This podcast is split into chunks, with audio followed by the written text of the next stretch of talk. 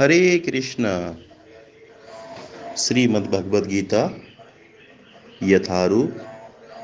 अध्याय तेरह प्रकृति, पुरुष तथा चेतना। श्लोक नंबर चौदह।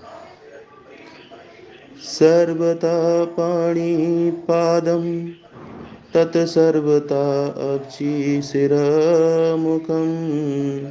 सर्वता श्रुतिमतलोके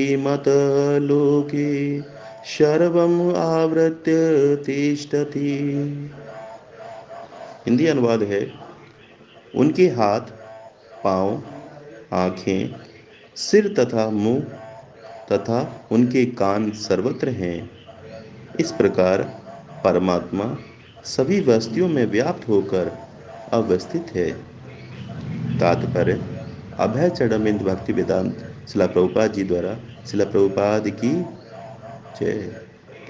जिस प्रकार सूर्य अपनी अनंत रश्मियों को विकीर्ण करके स्थित है, उसी प्रकार परमात्मा या भगवान भी है।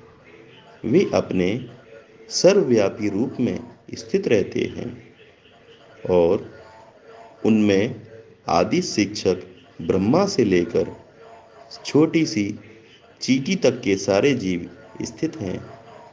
उनके अनंत सिर, हाथ, पाँव तथा नेत्र हैं और अनंत जीव हैं। ये सभी परमात्मा में ही स्थित हैं। अतएव परमात्मा सर्वव्यापक है।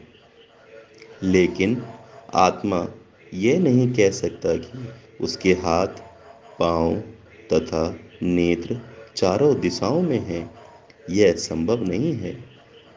यदि वह अज्ञान के कारण यह सोचता है कि उसे उसका ज्ञान नहीं है, उसके हाथ तथा पैर चतुर्दिक प्रसारित हैं, किंतु समुचित ज्ञान होने पर ही वह ऐसी स्थिति में आ जाएगा तो उसका ऐसा सोचना उल्टा है।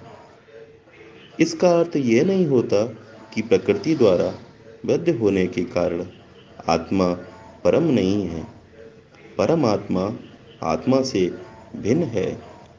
परमात्मा अपना हाथ असीम दूरी तक फैला सकता है, किंतु आत्मा ऐसा नहीं कर सकता।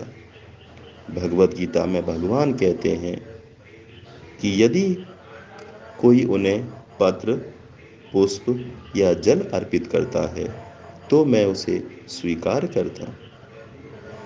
यदि भगवान दूर होते तो फिर इन वस्तुओं को वो कैसे स्वीकार कर पाते? यही भगवान की सर्वशक्तिमत्ता है। यद्यपि वे पृथ्वी से बहुत दूर अपने धाम में स्थित हैं तो भी वे किसी के द्वारा अर्पित कोई भी वस्तु अपना हाथ फैलाकर ग्रहण कर सकते हैं। यही उनकी शक्तिमत्ता है। ब्रह्म संहिता में कहा गया है, गोलोक एव निवसत्य खिलात्म भूता यद्यपि वे अपने दिव्य लोक में लीला लत रहते हैं, फिर भी वे सर्वव्यापी हैं। आत्मा ऐसा घोषित नहीं कर सकता कि वह सर्वव्याप्त है। अतएव इस श्लोक में आत्मा जीव नहीं अपितु परमात्मा या भगवान का वर्णन हुआ। हरी हरी बोल। अगर आप चाहते हैं, आपके नंबर पर नित्य श्रीमद् भगवद गीता का श्लोक शाम को कृष्ण कथा मिलती रहे तो आप nine four triple one double six eight three seven पर हरे कृष्णा भेजें। दासों के दास, आप सभी भक्तों से यही प्रार्थना करते हैं कि आप भी अपने साथ साथ अपनों का कल्याण करना ना भूलें। आप गीता श्लोक, कृष्ण कथा अपनों को ज़रूर भेजा करें।